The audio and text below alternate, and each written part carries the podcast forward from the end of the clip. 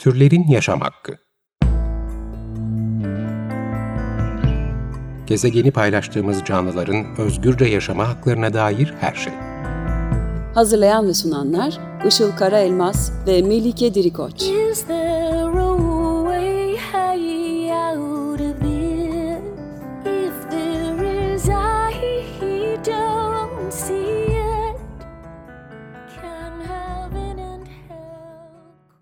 Merhabalar, 95 Açık Radyo'da Türlerin Yaşam Hakkı programı başladı. Ben Işıl Karaelmaz. Merhabalar, ben de Melike Dirikoç. Teknik Masa'da Selahattin Çolak'la birlikte kayıt alıyoruz. Bu haftaki destekçilerimiz yine e, Sinem Demir Özteker ve Dinçer Teker.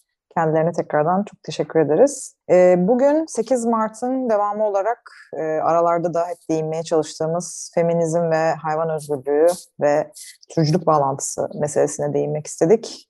E, bu bağlamda da kesişimsellik üzerinden, e, bu kesişimsellik üzerinden yazılmış kitaplardan biri olan Carol J. Adams'ın Etin Cinsel Politikası kitabından e, bölümler okumak istedik sizlerle beraber. E, Etin Cinsel Politikası kitabı feminist ve hayvan hakları savunucusu yazar Carol J. Adams tarafından ilk baskısı 1990 yılında yayınlanan bir kitap.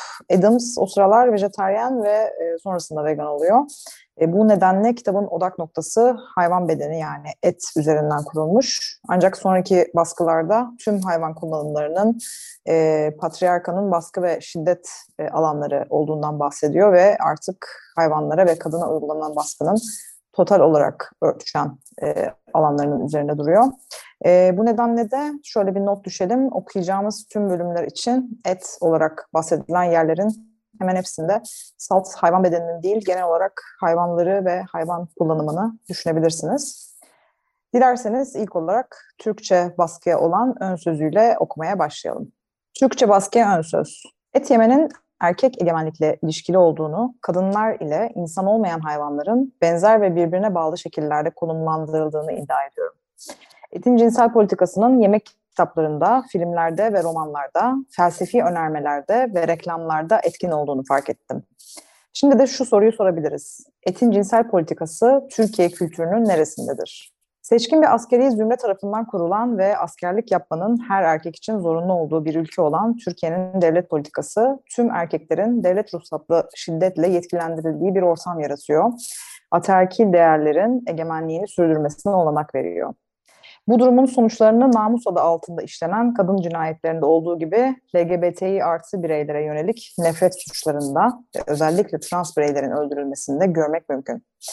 Birçok başka ülke gibi Türkiye'de de cinsel taciz ve tecavüz vakaları oldukça yaygın. Etin cinsel politikasında yalnızca kadınlara değil, egemen olmayan bütün diğer insanlara ve hayvanlara yönelik cinsel şiddet ile kötü muamele arasında bir bağlantı olduğunu savunuyorum.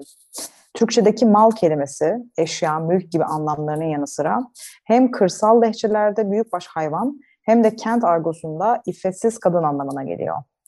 Türkiye'de hakim erkek kültürü, erkeksi olmayan varlıkların arasındaki çağrışımı onları aşağılamak için kullanarak bu kelimenin çift anlamlılığını suistimal ediyor. Mala vurmak veyahut ete gitmek kulağa büyükbaş hayvanlarla alakalı gibi bir şey gelse de aslında seks işçileriyle birlikte olmak demek. Kadın budu köfte adında bir yemeğin varlığı ve bir peynir çeşidi olan kaşarın hafif meşrep kadın anlamında kullanılması da cabası. Kadınlar ve insan olmayan hayvanlar arasındaki bir diğer ilişki de doğurganlıkların üzerindeki denetim. Türkiye son 10 yıldır muhafazakar bir siyasi parti tarafından yönetiliyor. Bu 10 yıl boyunca birçok kadın düşmanı yasa çıkarıldı. Kadın Bakanlığı diye bilinen Kadın ve Aileden Sorumlu Devlet Bakanlığı, Aile ve Sosyal Politikalar Bakanlığı'na dönüştürüldüğünde bu isim değişikliği aynı zamanda bir odak kaymasının da ilanıydı. Hükümet tarafından kürtajı bir suç haline getirme çabaları sürüyor kürtaja erişilmez ve yasa dışı bir şey yapmak yok olacağı değil, yalnızca kadınlar için daha tehlikeli bir hal alacağı anlamına gelir. Dönemin başbakanı evli çiftlere en az 3 çocuk sahibi olmalarını öğütlemeye devam ediyor. Çünkü Türkiye'nin daha genç bir nüfusa ihtiyacı var ve bu hedef ancak kadının ömrünün önemli bir kısmını eve kapanmasıyla mümkün oluyor. Yakın zamanda Uluslararası Af Örgütü Türkiye ifade özgürlüğünün tam zamanı adlı bir rapor yayınlayarak Türkiye'yi muhalif olmayı suç olmaktan çıkarmaya davet etti. Yayınlanan doküman şöyle açıklıyordu. Türkiye'de ifade özgürlüğü tehdit altında. Her yıl siyasi aktivistler, insan hakları savunucuları, gazeteciler, avukatlar ve diğerleri aleyhinde hukuku istismar eden yüzlerce kovuşturma açılıyor. Bu kovuşturmalar bugün Türkiye'nin en köklü insan hakları sorunlarından birini temsil ediyor. Bu tür davalar genellikle devleti eleştiren veya hassas meseleler hakkında resmi görüşün aksi fikirler ifade edilen kişiler aleyhinde açılıyor. Evet, bu Türkçe baskıya ön sözünün yanında Carol Adams kitabının 20. yıl baskısına yani 2010 yılında yazdığı ön sözüne şöyle başlıyor. Kadınların sokaklarda taciz edilmeden, peşlerine kimse takılmadan ya da saldırıya uğramadan yürüdüğü günü hayal edin. Şiddete maruz kalan kadınlar için sığınma evlerine ihtiyacımız olmadığı günü hayal edin. Kültürümüzde en sık rastlanan seri katillerin kendi ailelerini öldürenler olmadığı günü hayal edin. Daha da iyisi kadınların her nerede olursa olsun güvende olduğu, ailelerin evlerinde güvenle yaşadığı ve katliamların olmadığı bir dünyayı hayal edin. İnsanların iyi de benim sabahları sosis yemem gerekiyor diyen birisine ah bu tam bir 20. yüzyıl konuşması. Bilirsin iklim değişikliği hakkında farkındalık yaratmaya başlayan ilk kesimlerden birinin çevrenin yok edilmesiyle hayvancılık arasındaki bağlantıyı keşfeden hayvan hakları savunucuları olduğu yüzyıl diye cevap verdiği günü hayal edin. Daha da iyisi insanların artık sabahları sosis yemeye ihtiyaç duymadığı günü hayal edin. Kadınların ve çocukların seks köleleri olarak satılmadıkları, seks işçiliğine ya da pornografiye zorlanmadıkları günü hayal edin. Daha da iyisi tahakkümün değil, eşitliğin seksi olduğu günü hayal edin. Eşitlik bir fikir değildir, bir pratiktir. Diğer insanlara ya da diğer hayvanlara nesne muamelesi yapmadığımızda onu pratiğe dökmüş oluruz. Birinin başından geçenler hepimizi bağladığı için ona bir derdin mi var, anlatmak ister misin diye sorduğumuzda bunu pratiğe dökeriz. İnsanlar bir zamanlar vegan yiyeceklerin lezzetli olmadığını ve feministlerin yobaz olduğunu düşünüyordu. Sanıyorlardı ki etin cinsel politikasındaki mantığı kabul etmeniz bir şeylerden vazgeçmenize, fedakarlık yapmanıza tekabül eder. Etin cinsel politikasının bütün demek istediği bu baskı kültüründen gayrı bir şeyin var olduğudur. O başka şey elimizdekinden daha iyidir. Bizim için, çevre için, ilişkiler için, hayvanlar için daha iyidir. Etin cinsel politikası aktivizm sayesinde var. O bir müdahil teori. Var olana duyulan öfkeden yükselen ve mümkün olanı tasavvur eden bir teori. Müdahil teori değişimi mümkün kılar. Sofrada yanınızda oturup yalnızca yemek tercihlerinle nelere yol açtığını biliyor musun diye sormaz. Hamburger veya fileto adı altında ölü bir hayvan yemekten daha heyecan verici, daha tatmin edici, daha dürüst şeyler var da der. Yalnızca bir eleştiri getirmez, olumlar. Kadın erkek eşitliğini kabul ettiğinizde bütünlüğe saygıda kusur etmeyen bir hayata adım atmış olacaksınız. Müdahil teori sorunları ifşa eder ama aynı zamanda çözümler de önerir. Müdahil teori direnişi güçlendirir. Yeni bir kültür yaratıyoruz. Tepeden inmeci fikirlerin ya da tepeden inmeci eylemlerin kültürü değil.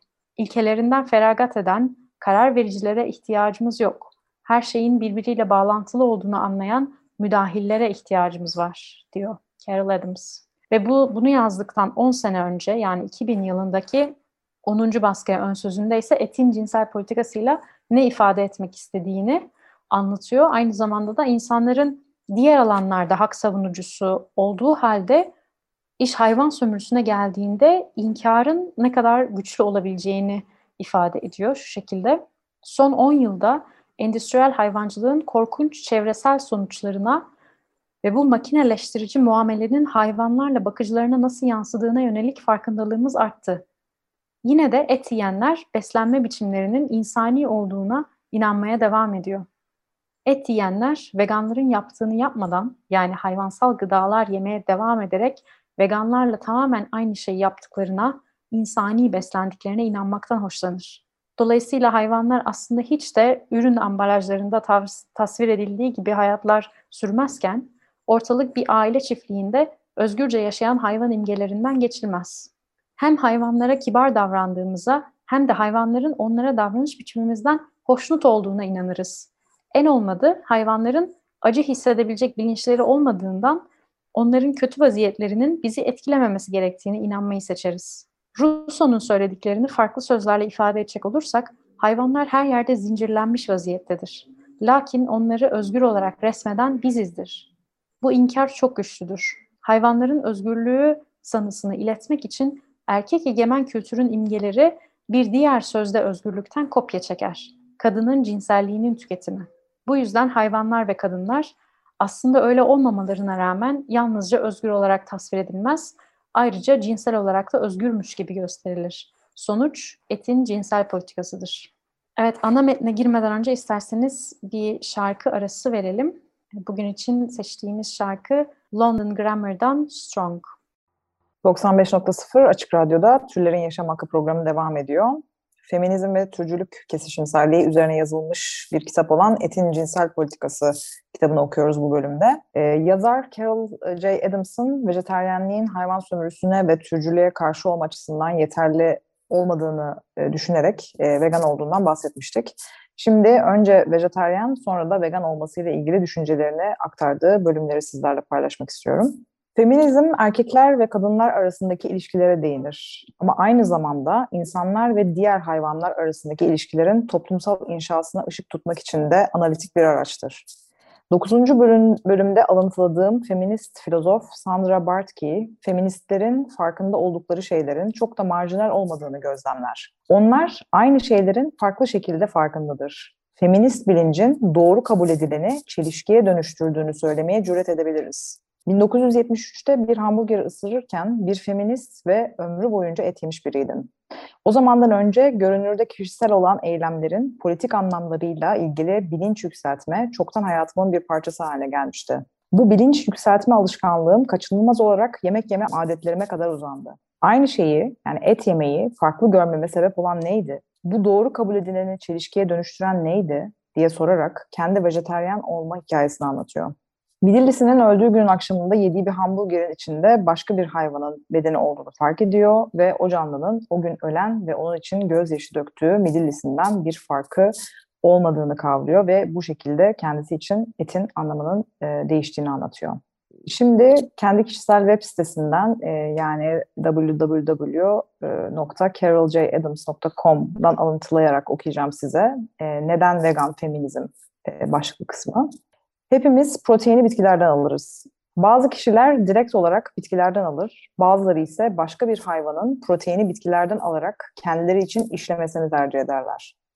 Dişileştirilmiş protein terimine yumurta ve süt ürünleri için icat ettim. Bunlar dişi hayvanların üreme döngüsünün kötüye kullanılmasıyla üretilen bitki proteini demek.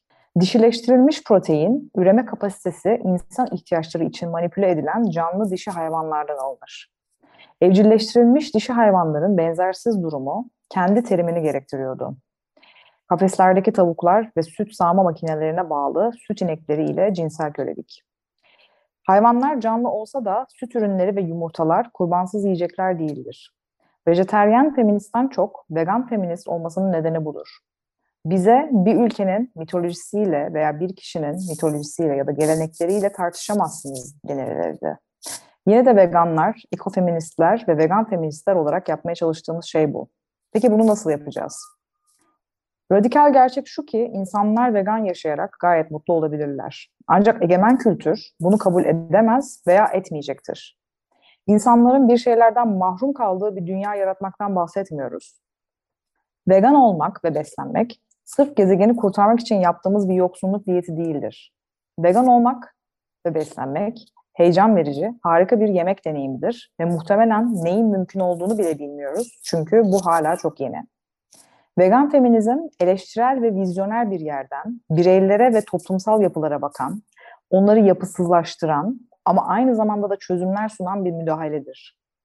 Vegan feminizm her zaman bir şimdi meselesidir.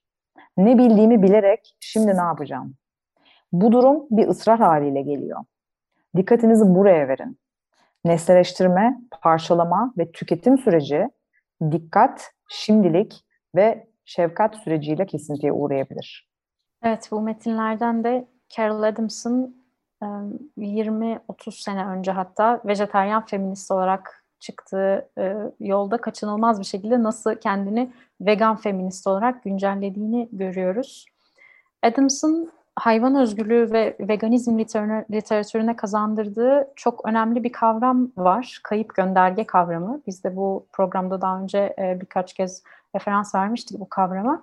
E, kitabında kayıp göndergeye ayırdığı bölümü e, şu şekilde anlatıyor. Hayvanlar kesim aracılığıyla kayıp göndergelere dönüşür. Hayvanların varoluşu ete indirgendikçe isimleri ve cisimleri ortadan kaybolur. Hayvanların hayatları etin varlığından önce gelir ve onu mümkün kılar. Hayvanlar halen hayattayken et olamaz. Dolayısıyla ölü bir beden canlı hayvanın yerine geçer. Hayvanlar olmasaydı et yemek diye bir şey olmazdı. Yine de et yeme eyleminde hayvanlar yoktur. Çünkü yiyeceğe dönüştür, dönüştürülmüşlerdir.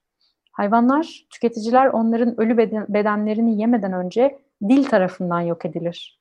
Kültürümüz gastronomik bir dille et kelimesini daha da anlaşılmaz hale getirir.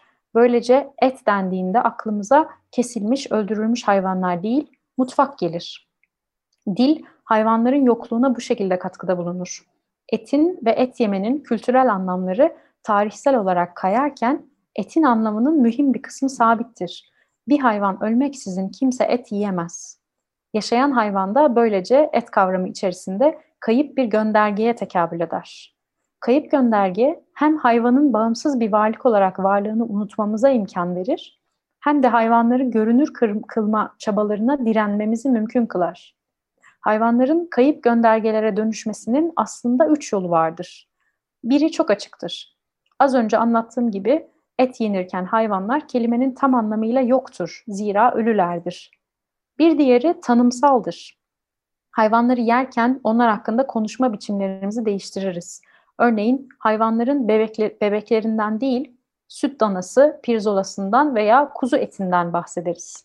Hayvan yeme kültürünün dilini inceleyen bir sonraki bölümde daha açık şekilde göreceğimiz gibi et kelimesinin bir kayıp göndergesi vardır. O da ölü hayvanlardır. Üçüncü yol ise mecazidir. Hayvanlar insanların deneyimlerini anlatmak için kullanılan metaforlara dönüştürülürler. Bu mecazi anlamda kayıp göndergenin anlamı başka bir şeye uygulanarak ya da atıfta bulunarak türetilir. Kayıp gönderge metafora dönüşürken anlamı hak ettiğinden ya da açığa çıkardığından daha yüksek veya daha imgesel bir işleve çekilir. Bunun bir örneğini tecavüz mağdurlarının ya da dayak yiyen kadınların şu sözlerinde görebiliriz. Kendimi bir et parçası gibi hissettim. Bu örnekte etin anlamı kendisine değil, erkek şiddeti tarafından mağdur edilen bir kadının hissiyatına işaret eder. Kayıp gönderge olarak işlev gören etin anlamı, onu metafordan çekip çıkardığımızda apaçık ortaya çıkar. Hiç kimse gerçekten bir et parçası gibi hissedemez. Teresa de Lauretis'in yorumuna göre kimse kendisini gerçekten atıl bir cisim ya da algılamayan bir beden olarak göremez. Ve birisi gerçekten bir et parçası gibi hissedemez. Çünkü et tanımı gereği tüm hislerden şiddetle mahrum bırakılmış bir şeydir. Bir et parçası gibi hissetmek kalıbı mecazi bir dil sistemi içerisinde ortaya çıkar. Hayvanlar kayıp göndergelere, kaderleri de başka birinin kaderini ya da varlığını anlatan metaforlara dönüştürülmüştür. Mecazen, özgün anlamının altı uyularak farklı bir anlam hiyerarşisinin içine çekilen her şey kayıp gönderge olabilir. Bu örnekte hayvanların kaderi insan merkezli bir hiyerarşinin içine çekilmiştir. Tecavüz mağdurlarının ve dayak yiyen kadınların özelinde hayvanların ölüm tecrübesi kadınların yaşarken deneyimlediklerini resmetme işlevi görür. Kayıp gönderge hem oradadır hem de değildir. Çıkarım yapma anlamında oradadır. Ancak anlamsızlığı, anlamsızlığı yalnızca atıfta bulunduğu şeyi ayıplamaya yarar. Çünkü anlamına katkıda bulunan gerçek anlamıyla kaynaklandığı deneyim ortada yoktur. Bu kayıp göndergeyi kendi varlığıyla bağdaştırmayı beceremeyiz, diyor Carol Adams ve bu şekilde hayvanların nasıl kayıp göndergelere dönüştüğünü, bunu bu dönüşümün üç biçimini anlatıyor aslında. Evet, e, biz de daha önce birçok bölümde e, kayıp göndergenin hayvanlar açısından, onların aleyhine nasıl uygulandığından yine bahsetmiştik. E, aslında bu tam olarak işte bu bütünlükleri bozulmuş ve parçalanarak bir ürün ya da nesne haline dönüştürülmüş ve tam da bu nedenle birey statüleri yok edilmiş hayvanları görememe ve e, algılayamama halimiz. Marketler, mağazalar, AVM'ler ve daha birçok yer aslında hayvanlarla dolu ancak onları göremiyoruz çünkü gördüğümüz şey plastiğe sarılmış e, peynir, sos, çanta ya da koltuğa dönüştürülmüş bir takım nesneler. E, işte bu arada kaybolan e, göndergede kayıp gönderge oluyor. E, yine burada da aslında yaratılan bir cehaletten ve bir bilginin, bir varlığın yok edilmesinden e, bahsedebiliriz. Ee, evet, programın e, sonuna geldik bugün için. 95.0 Açık Radyo'da Türlerin Yaşam Hakkını dinlediniz. Bugün vegan feminist Carol J. Adams'ın feminizm ve türcülüğün kesişimselliği üzerine kaleme aldığı kitabı Etin Cinsel Politikasından e, bazı bölümleri sizlerle okuduk. Haftaya da yine üzerine düşünülmesini değerli bulduğumuz başka bölümlerini kitabın sizlerle paylaşmaya devam edeceğiz. Türlerin yaşam hakkı ile ilgili öneri, öneri ve yorumlarınız için e-mailimiz turlerinyasamakki.gmail.com Dinlediğiniz için teşekkür ederiz. Haftaya görüşmek üzere. Hoşçakalın. Görüşmek üzere. Türlerin Yaşam Hakkı Gezegeni paylaştığımız canlıların özgürce yaşama haklarına dair her şey. Hazırlayan ve sunanlar Işıl Karaelmaz ve Melike Dirikoç. Is